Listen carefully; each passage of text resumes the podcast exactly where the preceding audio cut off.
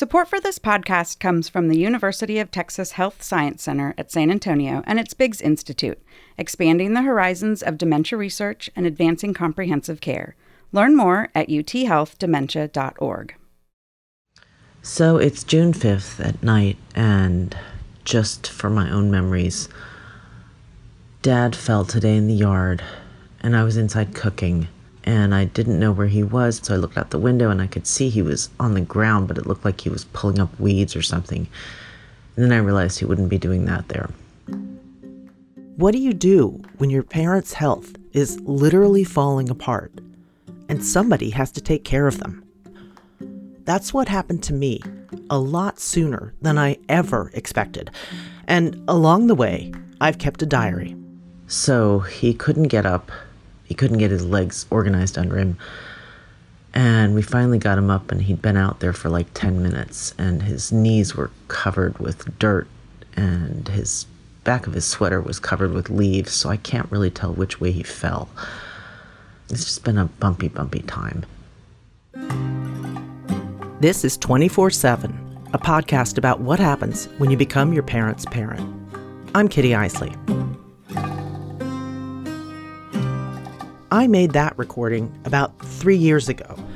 It was about a year after my mom died, and I was spending a lot of time at my dad's house, cooking meals and making sure he got his medications.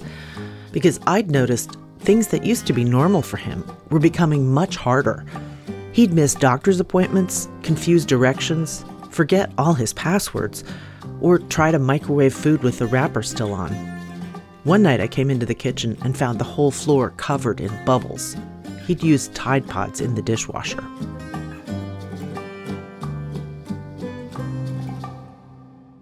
And he loves that yard. But it is not a safe place for him since he slips and he's had many falls. And what kicked this all off was a fall on the tennis court five years ago. And he ended up in the, I don't know, it's ER, ICU for five days with a cerebral hematoma or some inner brain bleeding. So whenever he falls, he gets these horrible bruises from blood thinner. What can I say? I was starting to feel really overwhelmed. Like, where's the roadmap for this? Isn't there someone who's supposed to be in charge? I wanted this problem to go away. And it was around that time that I started asking everyone I knew, how am I supposed to do this?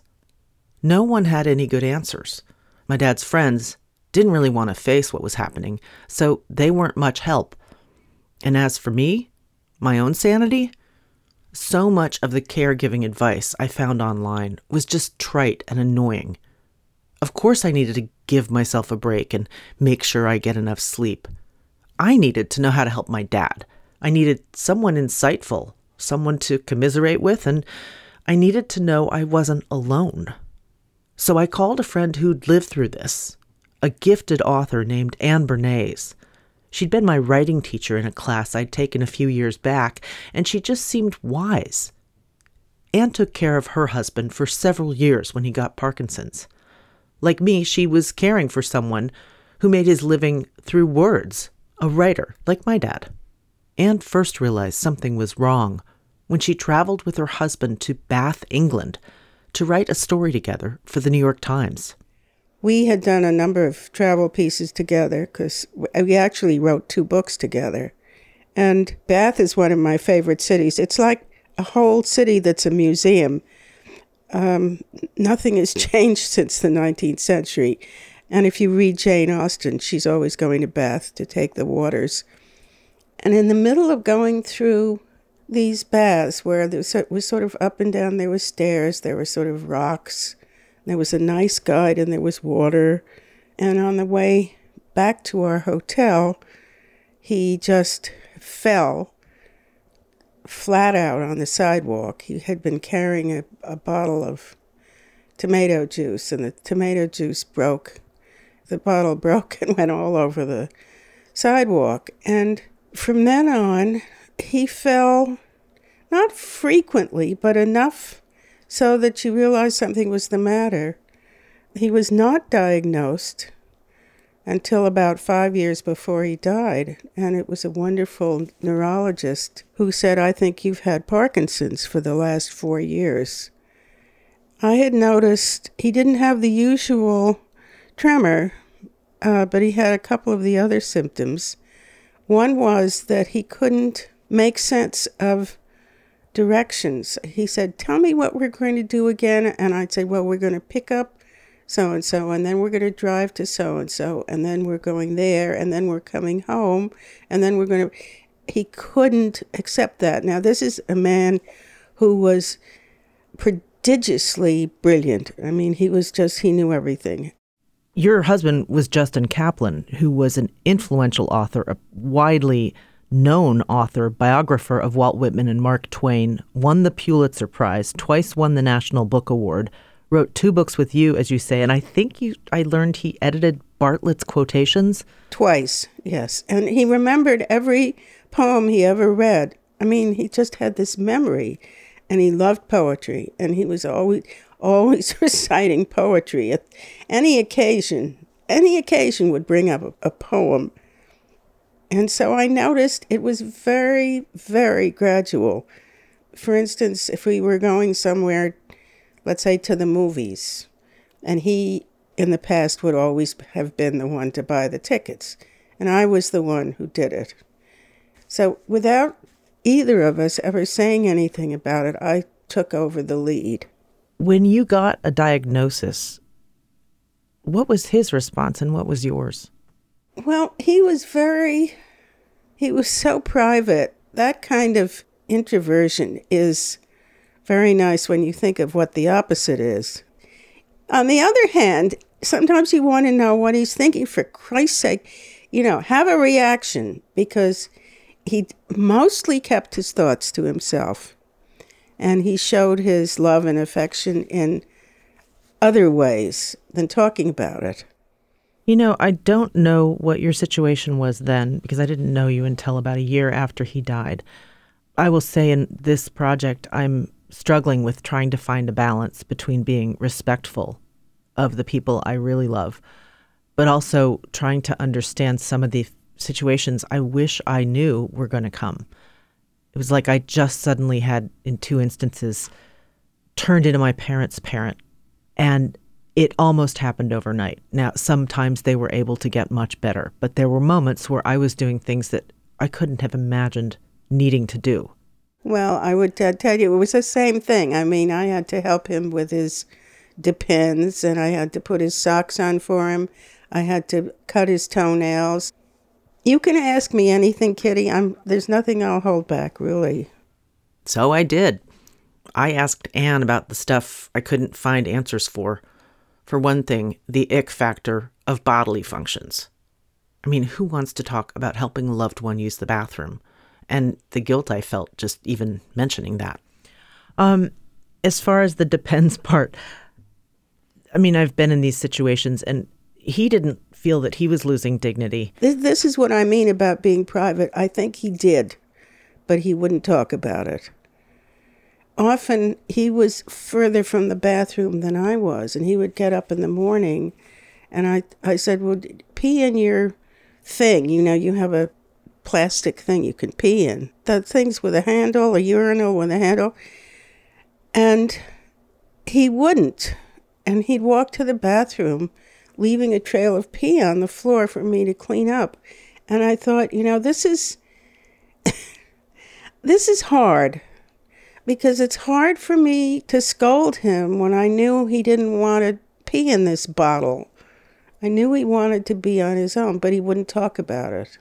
And so every once in a while I got impatient and I'd say, Look what you're doing, you know, and then I would feel terribly guilty. Oh, I know that. I know that. I'd feel terribly guilty. And often when, for instance, we left the apartment to go somewhere he would take about 10 minutes to get ready, which was just putting on his coat and seeing if he had, well, he had his keys, but he didn't need to take them because I would take them, and his wallet, and he didn't need the wallet because I had my wallet.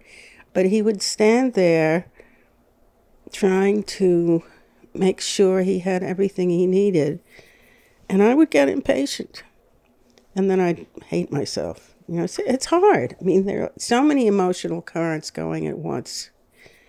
So I think impatience was my main problem, not the actual care that I was giving him, but my supply of patience.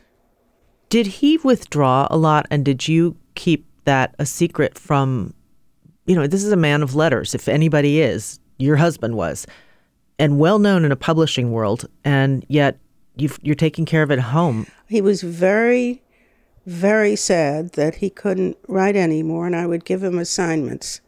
I would say, write about the woman who brought you up, because he was very, very close to her, and he never really did write about her, and I wanted him to because she was an amazing woman. And he tried, and he couldn't do it. He just couldn't do it. And I think that was the uh, the Parkinson's that had got to his brain, I guess. I'm watching that with my dad, who is a writer, and it's the the thing that he turned to. No matter what, he wanted to write about it. And now it is very hard to track the idea or to keep the logic or to even read a book. I'm watching him having trouble paying attention through a book keeping the thought. And so, even though he's back at home and sitting down in front of his computer with a lot of files that he wants to turn into a book, I can see how complicated that is. He did a self published memoir and it had a lot of mistakes, and he was an editor forever. So, I know what it looks like, and I don't know how to comfort that, and I guess I can't, and I want to. I mean, you didn't ask my advice, but I would just not even mention it to him. Like I wouldn't I wouldn't say anything like uh, too bad you can't do this. I just let it go because he's he's hurting enough. He knows he's not doing it. And that's terribly hurtful. And I could see it in Joe's face that he was really really um, depressed and a couple of times we took a trip to New York. I mean, he wasn't helpless, but he fell a lot. I remember he fell flat on his face in Target once. He would get right up. I never knew when this was going to happen. Finally, he got a walker, and at first he didn't want to use it, but then he did. And I think he was happier with the walker. And I wasn't facing the truth really very well. I remember telling the dentist, please don't do anything to him because he's going to die soon. Well, part of me knew he was, and part of me knew he would never die, and that, that it's a it's very very difficult. The slow decline is agonizing. It was like emotional drowning. And I did go and get some help. And she said that I had suffered PTSD, that it was so traumatic because we'd been together for 60 years and did everything together. Did you ever feel sort of responsible for cheering Joe up? He was always cheerful. Even when he was depressed, he was cheerful. He didn't need cheering up. He really didn't. He was always really good company. I remember two days before he went into the hospital for the last time, he was sitting there watching the news, and I just reached out and, and held his hand. And, you know, we smiled at each other. Anne Bernays' husband, writer Justin Kaplan, died in 2014. Anne took care of him for five years. She did it on her own. It's a very complicated, but in the end, it, it was a loving act of mine. I really, I really believe that.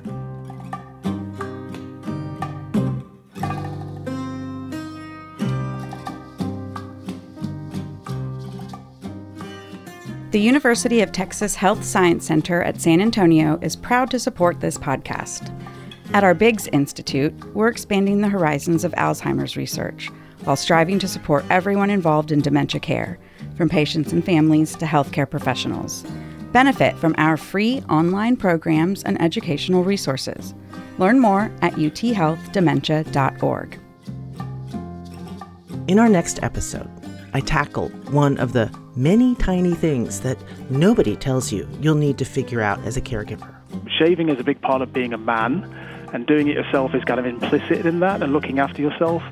And suddenly having to do that for, for someone you care for is a really big kind of moment in realizing that they're perhaps not quite the person they used to be. If you heard something you liked on 24 7, share it with a friend, a family member, or someone in your community. You can find all of our episodes at tpr.org slash 247. 24 7 is produced by me, Kitty Eisele, and Ben Henry, with editing help from Cindy Carpien. The show is a production of Texas Public Radio.